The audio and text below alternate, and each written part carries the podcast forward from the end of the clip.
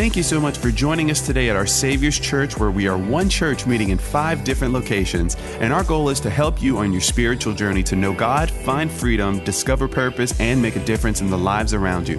If you'd like to learn more about our Savior's Church or how to get involved, visit us online at oursaviorschurch.com.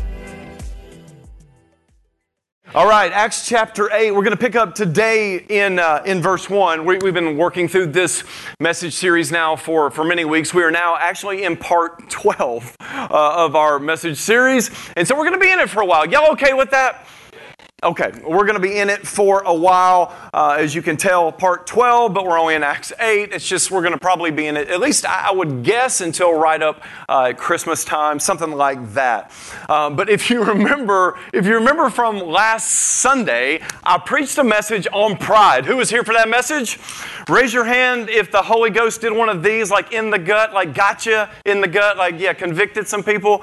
Thank you, Nick Where Both hands went up. That's, that's, a, that's a good confession in church. Well, last week we talked about the peril of pride. And if you remember from last Sunday, I talked about uh, Stephen and his stance for truth. And y'all remember what happened when Stephen stood for truth? You remember what happened? He got, like, he got, right, with what?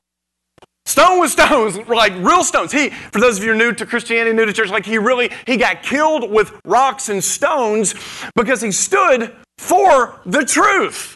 And how many of y'all know that will happen to some of us at times when we stand for the truth, if not physically, probably verbally? How many of y'all experienced a little bit of persecution for your Christian faith? Maybe a little bit? Well, I promise you, can I just prophesy a little bit? More's coming. Happy Fourth. Y'all ready? More, more, more of that is coming. But, but Stephen stood for the truth. He took a stance for the truth and was stoned because of it. Now, if you were paying attention last Sunday, you, you, you, you, you caught the fact that there was a man there at Stephen's execution. Someone that we didn't talk about in any length, but someone that we all know very well by name. And that was, who wants to say it? Who was there? Saul. Saul, and we know him as Okay, now I'm going to clear up some confusion on the names here in just a second, but, but there was a man there. His name was Saul, and this man, Saul, was there not as a Christian, of course, but he was there as this execution was taking place, and he stood there and he was clapping his hands, essentially, giving approval to this execution. Now, just to give you a picture of who, who Saul was and who Saul became, how many of y'all know once that transformation took place, like some of us say, well, you know, I've kind of always served God. I've kind of always, you know, as far back as I can remember, I've lived for the Lord. That's a great testimony. Well, listen, Saul in his own mind thought that he was living for the Lord. He thought that he was serving God, but later he found, uh, he realized that he had actually been working uh, against the very God that he claimed to serve. And, but he underwent this radical transformation. And we're going to look at that in weeks to come in, in chapter 9. But he had this incredible contrast of the pre Christ, who he was before Christ, and then after Christ. It was just an incredible transformation. And many of y'all know that's what God's in the business of doing? Transforming us. No matter who you are, no matter where you've been, when he gets a hold of you, he transforms you. Can I get an amen? Because he's transformed your life. Well, here in Acts chapter 8, Beginning here in verse 1, here, here's, what, here's what Luke tells us. Luke says this And Saul approved of his, you say it, of his execution. And there arose on that day a great persecution against the church in Jerusalem. And they were all scattered throughout the region of Judea and Samaria, except the apostles. They stayed at home. Verse 2 says, Devout men buried Stephen and made great, they, they made great lamentation over him. Verse 3 But Saul was ravaging the church and entering house after house. He dragged off men and women, ladies, y'all are included too, and committed them to, to what? Now, are y'all getting the picture of the, the pre Christ Saul? Like, I mean, if you can just picture in your mind for just a second, okay? We got to be careful here. I want you to picture in your mind Dog the bounty hunter. Y- y- y'all know who I'm talking about? Now, I'm not saying that Saul looked like him, okay? But come on, get, get, get, get Dog the bounty hunter. You got the profile, you got the picture, the face? Y'all seen it? Okay, I want you to think of, of, of Saul, at least in these terms, that Saul went house to house, door to door, not like, not like some missionaries go door to door to tell people about Jesus, but door to door, arresting Christians, and then what? Dragging them. Not cuffing, stuffing them, and then taking them, you know, on the back of the horse into, but what? I want you to picture being dragged out of your home simply for the fact that you are a Christian. Imagine, you know, being there at dinner time and you got your kids all around, and all of a sudden there wasn't a knock at the door, but Saul, like Dog the Bounty Hunter, kicks in the door, arrests you, and then drags you through the city streets and throws you into prison. Are y'all getting the picture? Now, when Saul gave God praise for Jesus and the grace in Christ, that's one of the reasons, as he reflected on his past, he saw the ugliness of who he was, and then he came to realize the beauty of Jesus and his transforming grace and gave God all kinds of praise because of it, because y'all, this was a radical transformation that he underwent. But here's what I want you to see here Saul did not undergo a name change. We say all the time, well, Saul got changed to Paul. That's not true. Actually, Saul was Paul and Paul was Saul. There's no name change. Okay, check this out. If you're taking notes, write this down. Saul was his Jewish name, Paul was his Roman name. Even after his conversion, at times he's referred to as Saul. So Saul is, say it with me, Paul, and Paul is Saul is the same person. Okay, two names. His, his, his Jewish name was Saul, his Roman name was. Are, are y'all with me? Are y'all with me? There wasn't a name change, but there was a heart change. Are y'all with me? Not a name change, but, but a heart change. And here's what I want you to see. Like Dog the Bounty Hunter, Saul is kicking down doors, dragging Christians into prison. And watch this. I'm sure the entire time he thought he was doing God a favor. I'm sure that in his mind, he thought that he was getting the smile of God because of his zeal against these Christians who were preaching Jesus. Now, this is very, very scary because Saul knew the Old Testament, we call it the Old Testament, very, very well. He knew it so very well, but all the while, he missed the point of the Old Testament. How many of you guys know the Old Testament points to Jesus?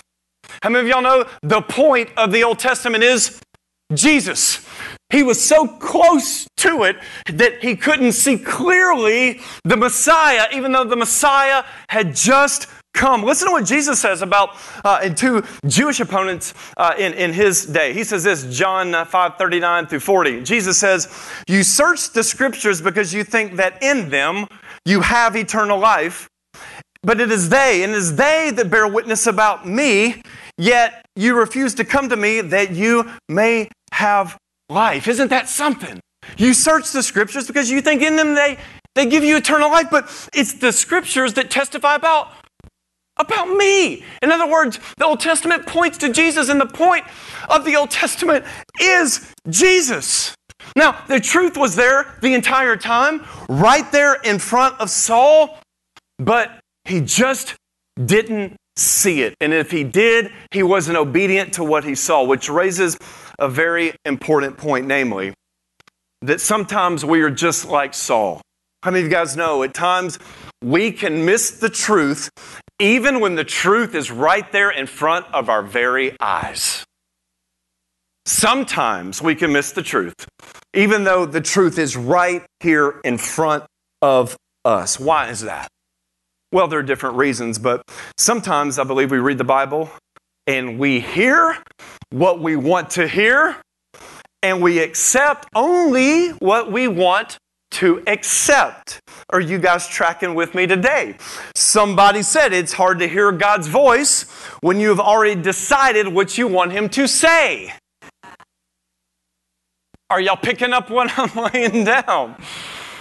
Oh, Lord, speak, but only speak what I want you to say. And it's the Lord's voice as long as what He says and I want line up. Ooh, you ever done that? Uh huh. How many of y'all know we shouldn't use the Bible to support our agenda? but we should get our agenda from the Bible and support what it teaches. Are y'all with me today? Y'all a little sleepy today? Y'all, is this making sense? Listen, listen to me carefully. Let me say it again. We should get our agenda from the Bible. We should not use the Bible to support our agenda. We should get behind God, find out what His is, and throw our lives into His purposes. One of my heroes, Raymond Brown, says this Instead of reading the Bible to assure ourselves that we are right, we would be better to read it to discover where we have not been listening. Did y'all get that? Now, I know the Bible says that, that the Word is the sword of the Spirit. I get that in spiritual warfare. But listen to me. For our purposes today, we don't pick up the Bible like a sword to attack people. Are y'all with me? The Bible's not used to attack people. I want you to flip a metaphor around. I want you to use something else. Instead of thinking of it as a weapon, first of all, before you do anything else with it, think of it as a full length mirror that shows you all your issues. Are y'all with me? And then you begin with you. You begin with you, and you take that big old nine foot plank out of your eyeball, and then you can see clearly to remove the what?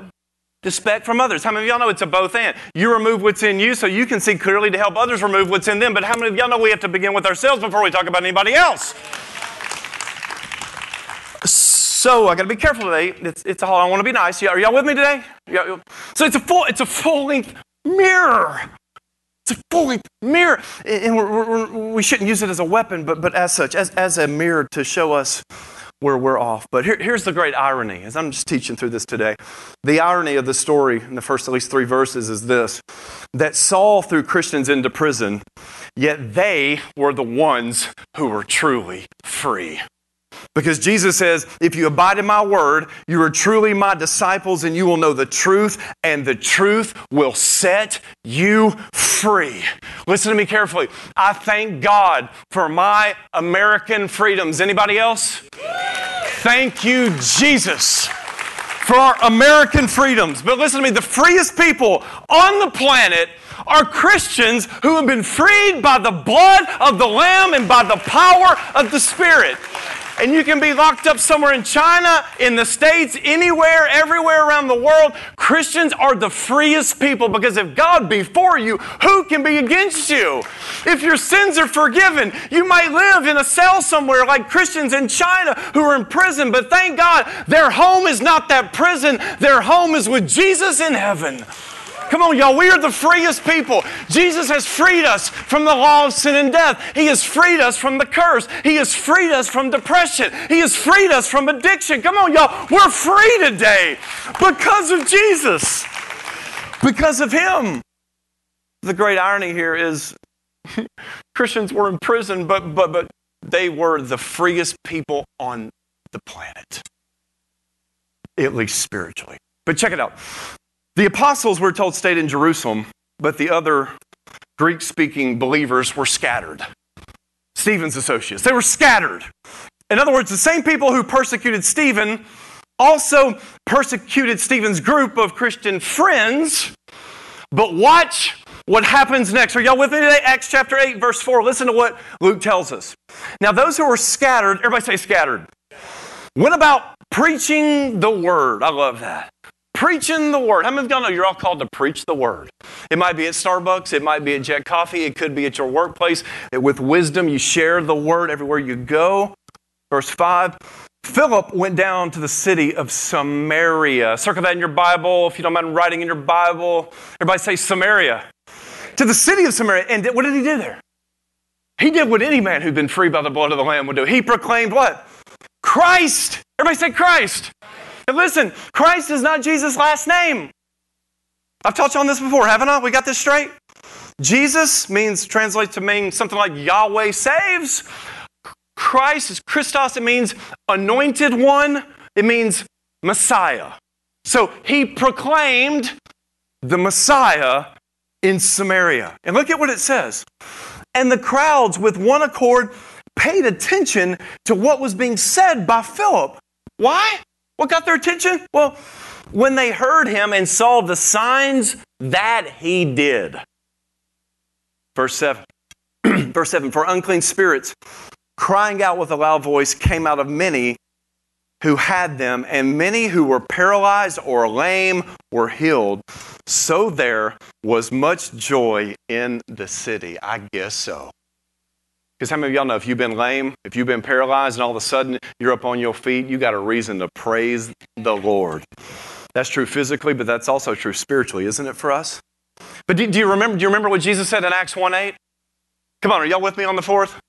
Y'all remember what happened in Acts 1:8? What Jesus said? He said to the apostles, "You're going to be my witnesses where? Jerusalem, Lafayette, right? New Iberia. Now let's go another direction. Alexandria. You're going to be my witnesses here locally in Jerusalem, in all Judea, in the region, Samaria, and to the ends of the. Do, do you understand that that is exactly what's happening right here in this passage? Just probably not the way that they wanted to be said.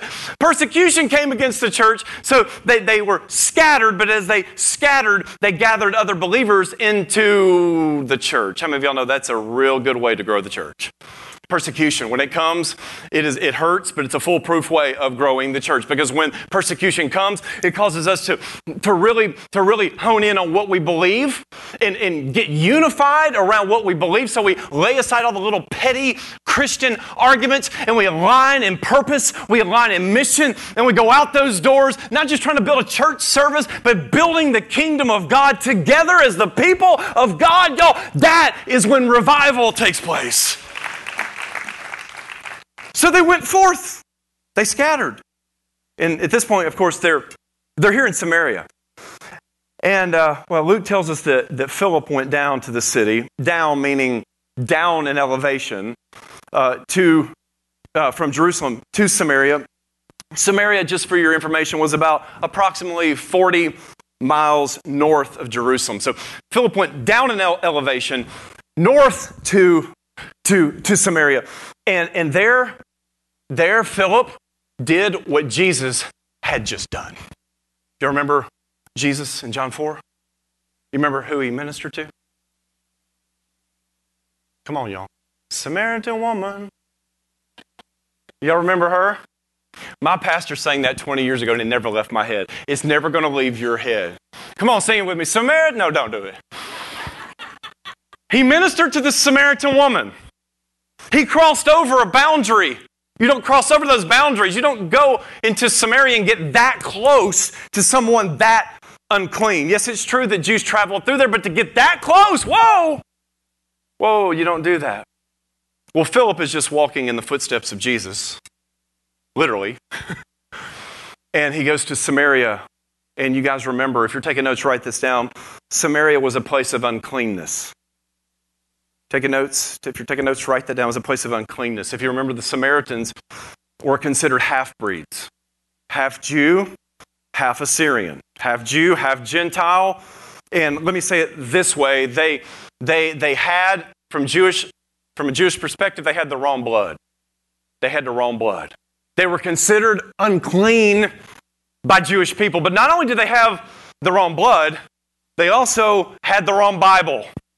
If you're taking notes, write this down. Wrong blood, wrong Bible, because they only, they only adhered to and believed in the authenticity of the first five books of the Old Testament. They had their own modified version of the Pentateuch.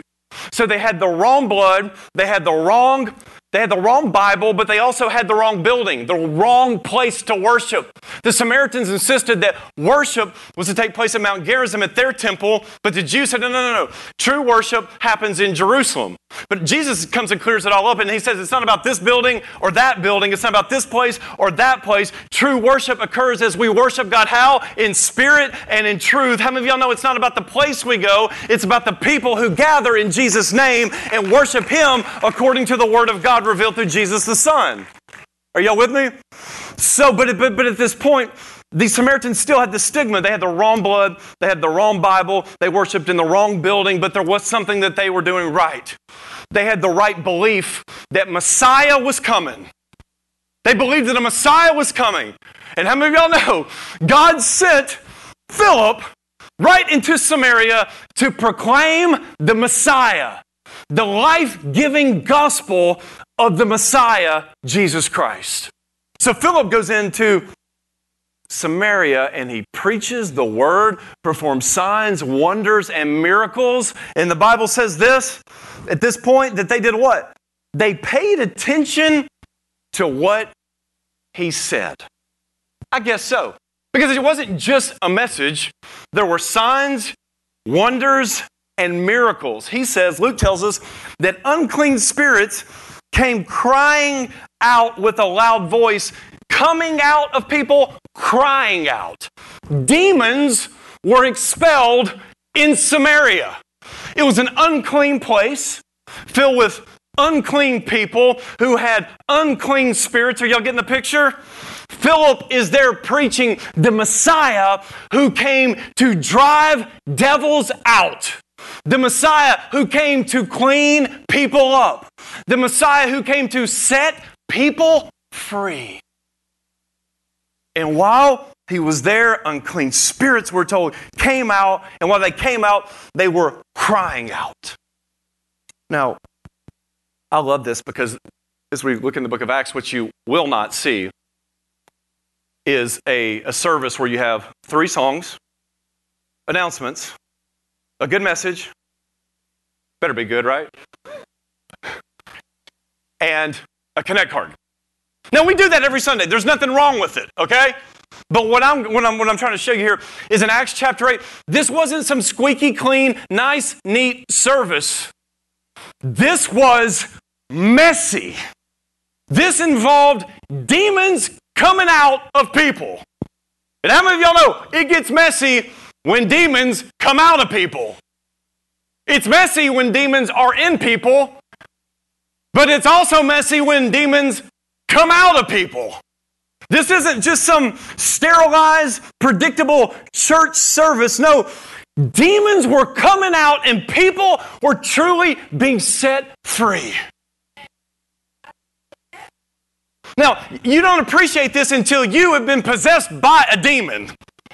And if you've been possessed by a demon and somebody comes up to you in Jesus' name and expels that demon, and you go from being possessed by the devil to being full of the Spirit of God, you will rejoice, you will shout because you know what bondage is, and by that time you certainly know what freedom is. You understand the contrast. But here we're told that they, they came out and as they came out, they were crying out, loud, loud spirits. Reminds me of Dr. Cho, the pastor of, uh, at one time, 800,000 people in South Korea. And here's what he said. Here's his rule. He said, in our, in our church, we cast out devil. The devil don't leave, we cast out person. then he goes, ha Come on, that's good theology. But I, was reading the other day and listening to another sermon, and, and I heard a guy say this. He said, he said that, that we don't have authority today over demons like they did then. And he said, we don't have the authority. He said, all we can do is pray. Now, pray, how many of y'all know saying all you can do is pray? All we can do is pray. Prayer should be our first option, our primary, our primary responsibility, not a last resort. We can pray. Okay, yes, thank you, thank you. We will pray. But, but he goes on to say that, that well, we, but we don't have the authority that they had. Now, I, I will grant that I'm not the Apostle Paul. I don't have his authority. I don't claim overall to have apostolic authority the way he did. But I'll tell you something I do have. I have the name of Jesus. And the last time I checked, he's the same yesterday, today, and forever. And if Jesus got demons on the run then, he will get demons on the run today through any believer who will stand flat footed with the name of Jesus and speak that name over the demonic world. Come on, does anybody believe that there's still power in the name? The devil's the same. Thank God Jesus is the same. The power's the same. The authority is the same. Come on, y'all. There are people in your Samaria waiting for you, like Philip, to go in and use the name. There's no power in Scott's name. There's no power in OSC. There's no power in your name, but there is power, power, wonder, working power in the precious name of Jesus. If you believe it, give Jesus some praise today. Thank you for the name. Especially on the fourth, thank you for the name that gives freedom that brings life. Thank you for the name. So Jesus is not physically here, of course, but he has left us with his name, with his authority. So I don't have to be the Apostle Paul. I just have to be Scott, but not rely on the power of Scott, but the power of the name. Does that make sense? So when you're praying, you don't have to go through like long training. You don't have to go through four years of Bible school to cast out a demon. Now, you do need some. I'm not saying that there's not a need for some training. But the book of Acts is messy. It was just, in Jesus' name, you better get out of there. Now, with that said, I was thinking about this earlier. And I'm thinking, okay, how does this translate today? For you, for me. I don't think anybody's demon possessed in here. But I'm positive that many of you, though you're not demon possessed, you are demon oppressed. You understand that the greater one lives in you if you're a born again believer. You understand that? Greater is he who lives in you than he that's in the world. You understand? If you don't understand that, then we got, I got to go back. If you're born again by the Spirit and filled with the Spirit, the devil cannot come and take up residence in your life.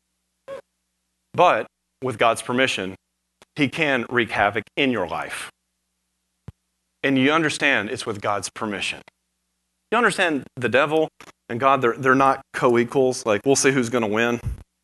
It's Yahweh God the Father, God the Son, God the Holy Spirit. Our God is three in one. There's God, the eternal God of all creation. And then there's there is Satan, a created being who is on a short leash and is always used by God's purposes, never the other way around. Do you get that? If you don't have a big view of God, you need help, and I'll be glad to help you with that. But some of us have a little view of God. It's like, we're going to see who wins. No, no, no. Read the Bible, read the book of Revelation. I promise you, your God has absolute authority over the devil. And that authority works through us. So if you're a believer, you're, you're not possessed, but you can't be circumstantially oppressed. And if the devil didn't cause your depression, I promise you, he's standing there, his demons, someone in that army, they're standing giving applause. They're applauding the works of darkness in your life. They love every moment that you sit in bondage and in depression. Those demons love every moment that you spend with your hand wrapped around that bottle in that season of addiction, in that depression. They love every second. of it. And today, Jesus wants to set you free. If you're here and you say, Pastor Scott, I feel darkness all around me. I feel darkness in my mind. I feel it emotionally. I feel it intellectually. I feel darkness. Let me see your hand right now. Let me see you right now. I know it's very vulnerable for you to raise your hand in church. Let me see your hand. Just raise your hand if that's you. You felt it. Thank you for being honest. I have felt it all summer. Is that vulnerable enough? Listen to me. The devil hates you. And I don't know how all of it works out. People have all these spiritual warfare books, they think they got it figured out. There's some things we can know because Scripture tells us. But there's some things that it's just, we just have to put the books down and say, in the name of Jesus Christ, give us freedom. If you're here, if you, raise your hand if that was you. If that was you. This is where church goes from being so planned to just let's flow. Can we flow for a minute?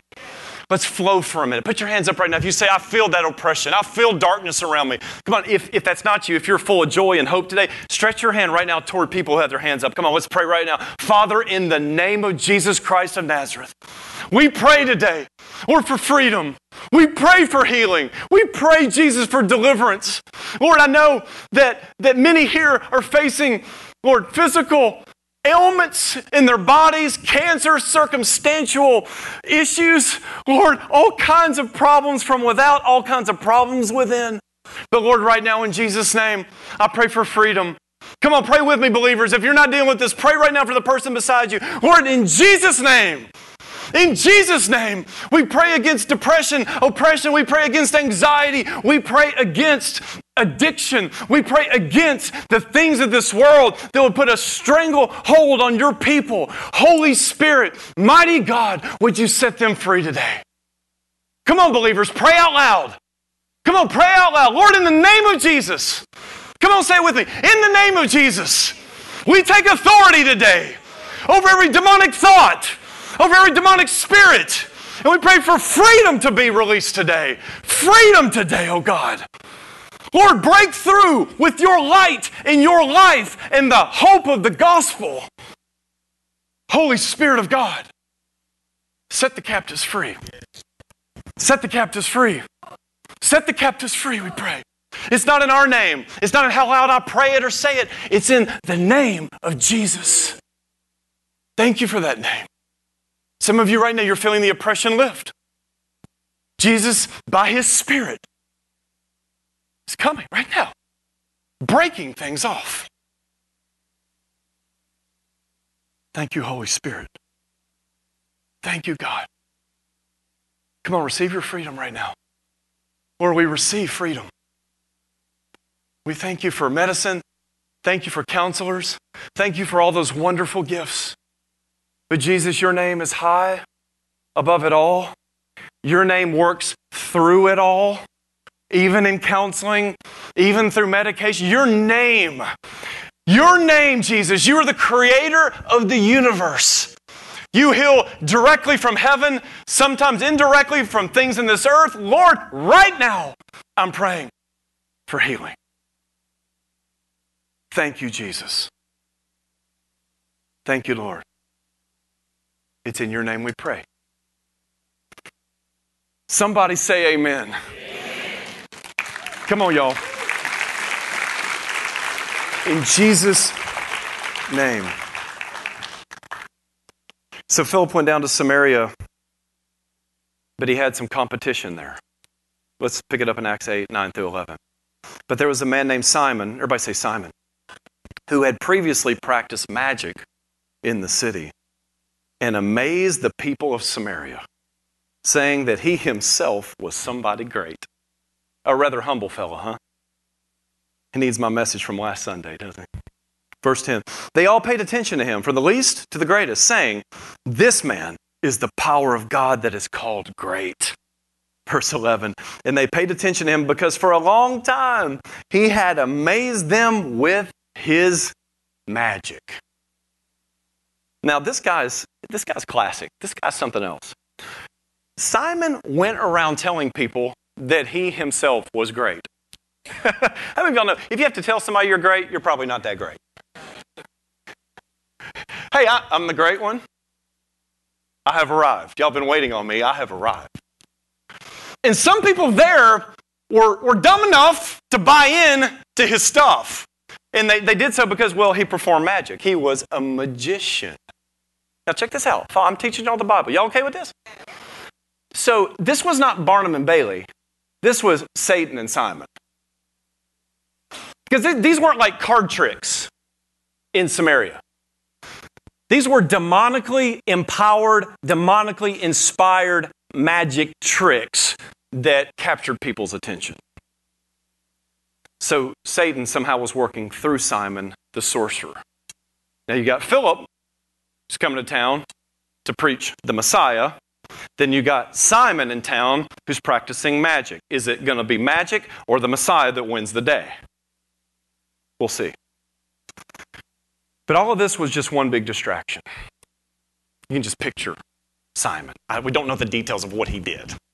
Just imagine performing magic tricks in the streets. People gathering around to see these magic tricks. And it says that they paid attention to him and they were actually mesmerized by Simon and his magic. Pretty incredible stuff here. Now, just let me hone in on this word. Let, let me focus on this word distraction for just a second.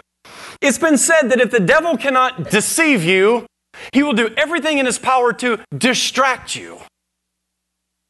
So there are people who come to church, hear the word, come here, get saved, get set free, leave. And because they don't keep their, their eyes fixed on Jesus, some man or some woman comes and works his or her magic for that person, leads them astray. Oh, I met this guy. I was serving Jesus, I was going to church, but Pastor, I met this guy. Or I met this girl. Listen to me, I understand. I remember when I met Kelly, like, that she was all I could think about. But when I met Kelly, her eyes were fixed on Jesus. My eyes were fixed on Jesus. And, and listen, she didn't have time for anyone else in her life except those who had their eyes on Jesus. So when I found, when I found Kelly, Kelly found me, when we found each other, I, I get it. Like I, I, was like, I'm ready to marry this woman. And how many of y'all know marriage is a good thing? But watch this. I'm just thinking about this for a second. The devil will use a man or a woman, a relationship that can be a good thing eventually. He'll use something like that to distract you from your pure devotion to Jesus. You were coming to church. You were doing so well. Oh, but he started working that magic. He started talking smooth talk, and I have seen people leave the church time and time again because they bought into that person's magic show. Oh, he's a Christian. He's a believer. Really? We'll have him come to church. We'll see about that. We're not going to judge him, but if, if he sold out to Jesus, where is he? Are y'all with me? I'm not trying to be harsh. I'm trying to pastor you and shepherd you. Listen to me. If he loves Jesus, he should be with you in church. If she loves Jesus, she should be with you in church. The Bible says, don't be unequally yoked. How many of you know the devil will use a relationship to drag you, to distract you, and drag you away from Christ? He'll use hunting. He'll use good things. I just went fishing with the legend John Bernard, had the time of my life. But you know what we talked about most of the time? Jesus! God! The peace of God! On the water of God, the water He created. We're out there, you know, I'm like, this is all God. So there's nothing wrong with hunting. There's nothing wrong with fishing. There's nothing wrong with finding someone. There's nothing wrong. But but but check it out. We have to be careful to not allow anything in this world distract us from Jesus. Nothing in this world is that important. Nothing and no one. Nothing and no one. If you love Jesus, come on, let's go together. Let's serve him together. But I'm not going to let you pull me away from him. So it happens all the time. Things in this world, magic, magic tricks, magical people who promise more than they can deliver, distract us. Now, because y'all don't have July 4th plans, I'm going to go long. See what I did earlier? Got you on a trap. Now, I've said this before. Let me say it one more time. Back in the pandemic, when we were shut down, when are we going to have church? I can't wait to get back to church. I can't. Pastor, you preach as long as you want. Then we get back to church. Pastor, boy, 50 minutes. Listen to me. I'm going to be done when I get done. Or let me say better. I'll be done when God's done. In about 30 minutes. Listen, by the way, I, am just not that impressed by the devil's magic show. You see, the longer I walk with, with Jesus, the less impressed I am with the things of this world. Does that make sense? The, the, the more I get to know him and the longer I walk with him, the less impressed I am with the things of this world, even the good things of this world. Someone said, Well, man, that guy's got a lot of money. Praise God. Yeah, right? Support the mission of God, give to charity, put your money to work. There is nothing wrong with having lots of money. But just remember this your God and my God owns the entire universe. Speaking of, speaking of John Bernard, we, we were in, the, in, in, his, in his truck, and we were talking about this very thing, and we are talking about how you know, we have to be satisfied in Jesus and not let money have dominion over us. And I said, Yeah, I said, because God owns everything. He goes, That's right. And I said, He owns the cattle on a thousand hills. And he goes, And the hills too. Come on, y'all. The cattle on a thousand hills, the hills too. Everything in this world, he owns. Hey, listen to me. I hope all of y'all live to be 110 years old. Some of y'all's not looking too good. But I pray longevity over you. But never forget this that our God has no beginning and He has no end. He's the one who always has been, the one who always will be. He's not the great I was, He's the great I am. If He's like a flame, like a fire, He's always been burning. You can never put Him out. So, what am I doing on the fourth? I'm trying to get your mind off menial things to lift them to heavenly, eternal things that really matter.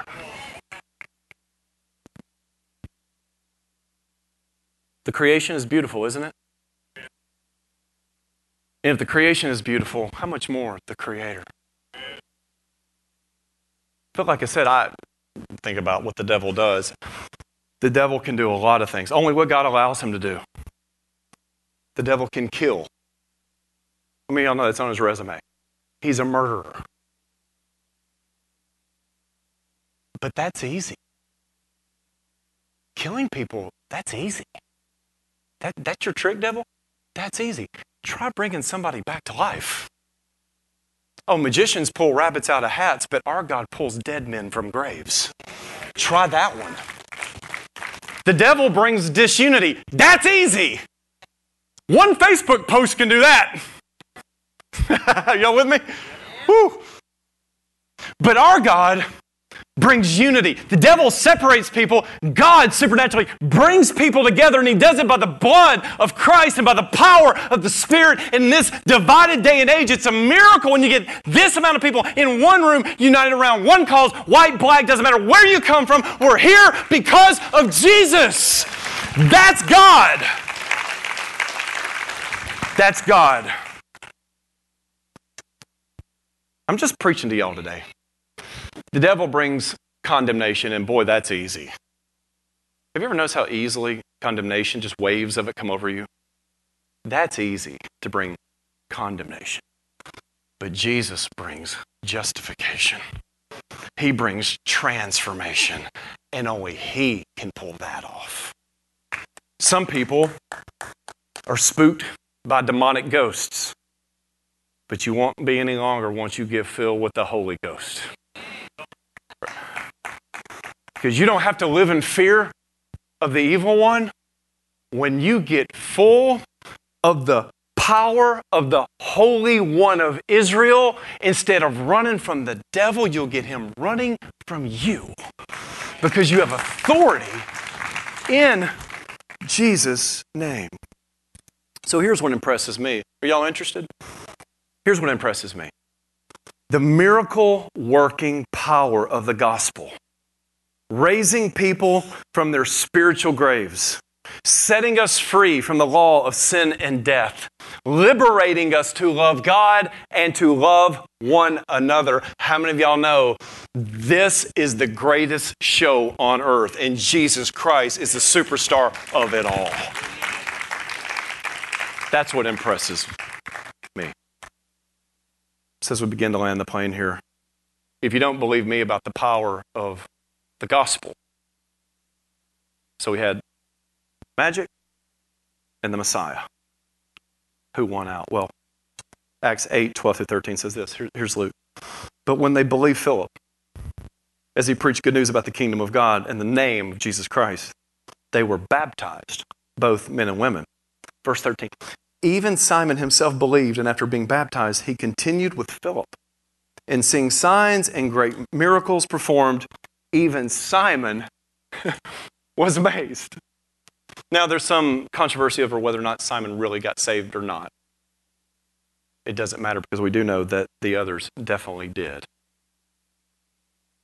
But on this occasion, we saw, as we've read, supernatural signs and wonders, healings,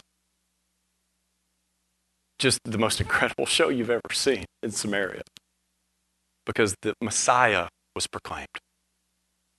But as we get, land, uh, get ready to land the plane here, I would argue that the, the most astonishing sign